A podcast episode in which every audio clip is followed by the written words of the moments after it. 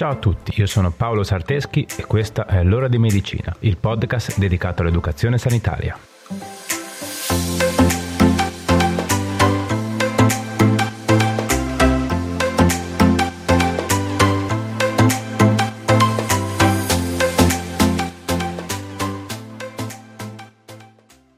Buongiorno a tutti. Oggi cerchiamo di trattare un argomento che mi è stato chiesto da uno di voi su Instagram. Rullo dei tamburi? Eh, no, vabbè, tanto l'ho già scritto nel titolo qual è l'argomento della puntata, quindi c'è poco da creare suspense. Il tema è emicrania e cefalea. Vediamo cosa sono, cosa le differenzia e cosa fare per combatterle. Perché, come chi ne soffre sa bene, e ve lo dico per esperienza personale, eh, sono molto fastidiose e spesso influiscono molto sulla qualità di vita. Pensate che l'Organizzazione Mondiale della Sanità addirittura mette la cefalea al diciannovesimo posto nella graduatoria delle patologie invalidanti. Quindi direi che è un problema da non sottovalutare. Ok, ma prima di iniziare fatevi salutare meglio. Come state? Spero tutto bene, dai. Siete sempre più numerosi e gli ascolti delle puntate stanno andando molto bene. Ne sono veramente ma veramente molto felice. Spero che questo significhi che le puntate vi stanno piacendo e che avete trovato il progetto interessante. Non è facile intrattenere, con molte virgolette, eh, con l'educazione sanitaria. Quella vera, eh. La gente utilizza internet cercando i propri sintomi per autodiagnosticarsi patologie o per trovare cure miracolose o alternative a base di estratti di Kamut o che so io.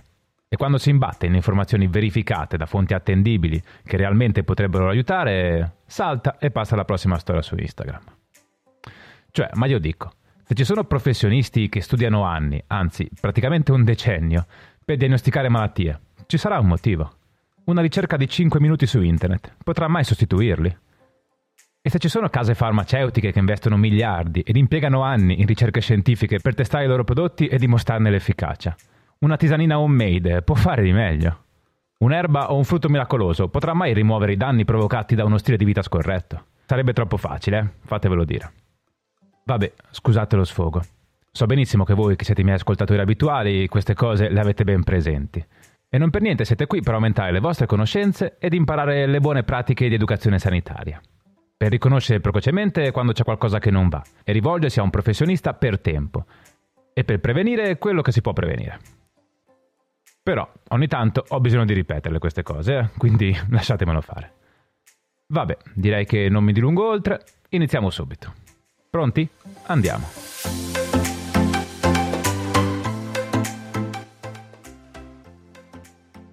Il famoso mal di testa, che in termini medici si chiama cefalea, è un problema che riguarda gran parte della popolazione e colpisce maggiormente i soggetti di sesso femminile. Secondo la classificazione internazionale delle cefalee, le cefalee si dividono in primarie e secondarie. E l'emicrania invece cos'è? L'emicrania rientra tra le cefalee primarie e quindi anche l'emicrania è un tipo di cefalea.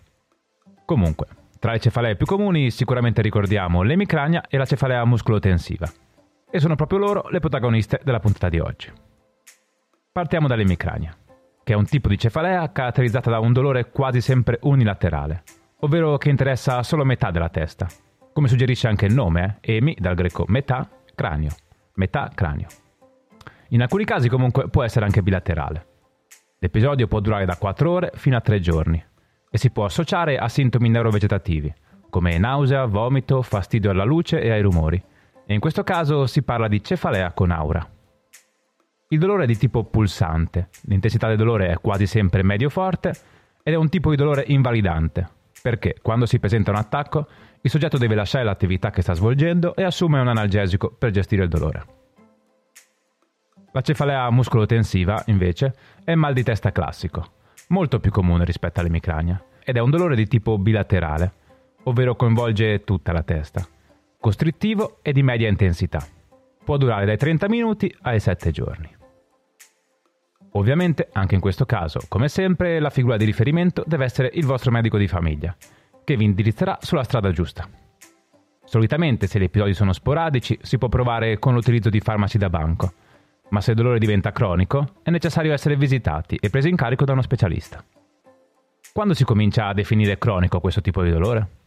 Si parla di emicrania o cefalea cronica quando il dolore si presenta per più di 15 giorni in un mese, per più di 3 mesi.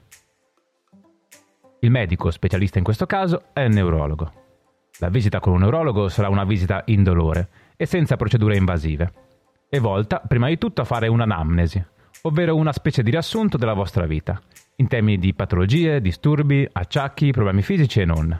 L'obiettivo principale sarà capire se la vostra è una cefalea primaria o secondaria.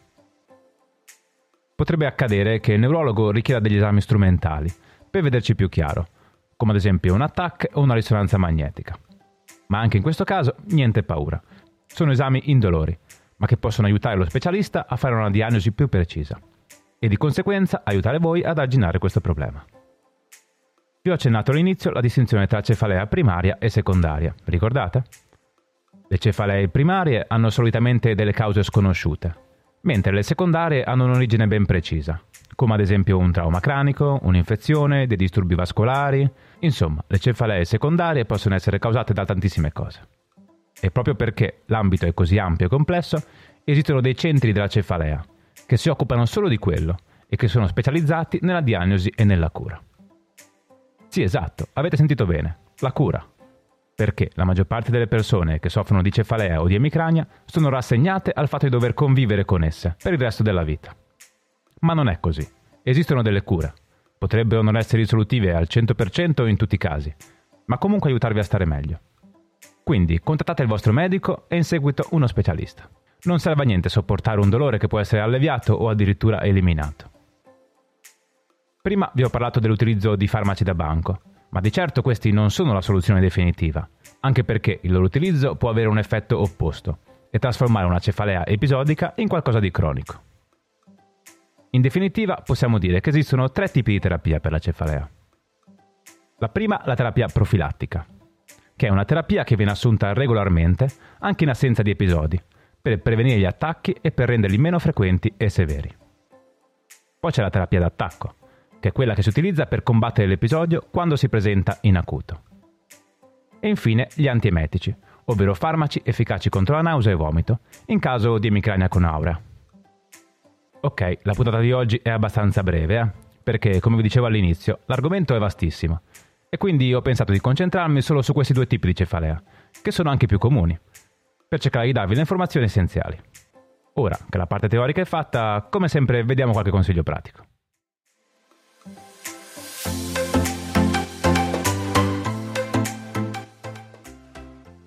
1.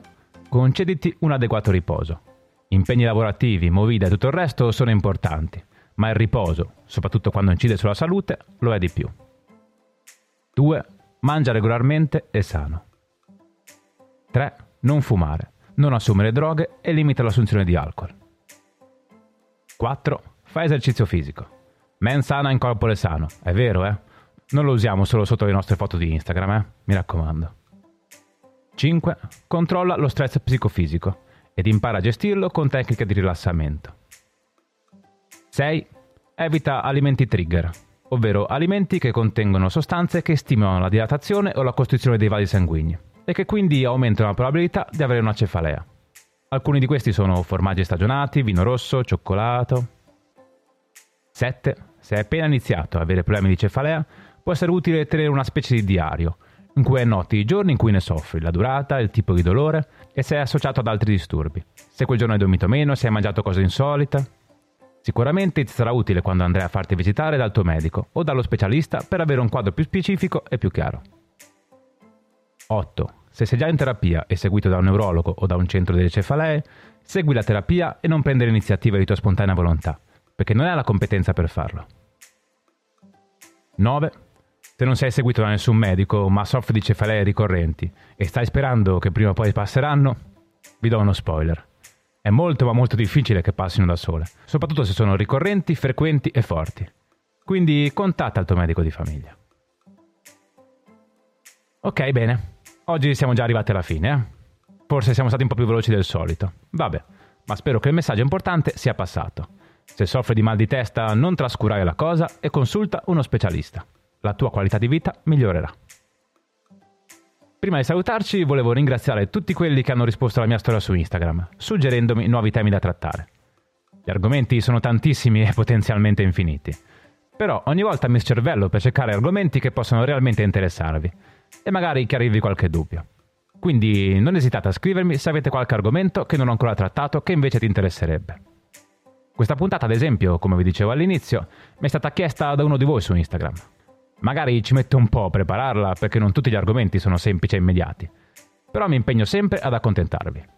Anche perché il vostro supporto e i vostri ascolti sono l'unico motore di questo progetto. Senza di voi, la vostra soddisfazione e attenzione sarebbe già tutto finito.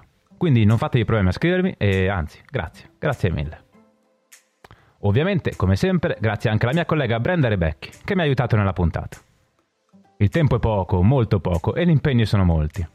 Ma in qualche modo, come vedete, siamo sempre riusciti a far uscire una puntata nuova il venerdì. E spesso è grazie a lei. Va bene, dai, non vi trattengo oltre. Ricordate di andarmi a seguire sui vari profili social, mi trovate come Paolo Sarteschi, facile, e mandatemi i vostri feedback. Niente, direi che per ora è tutto. Ci vediamo sui social e ci sentiamo venerdì prossimo per un'altra puntata. Ciao.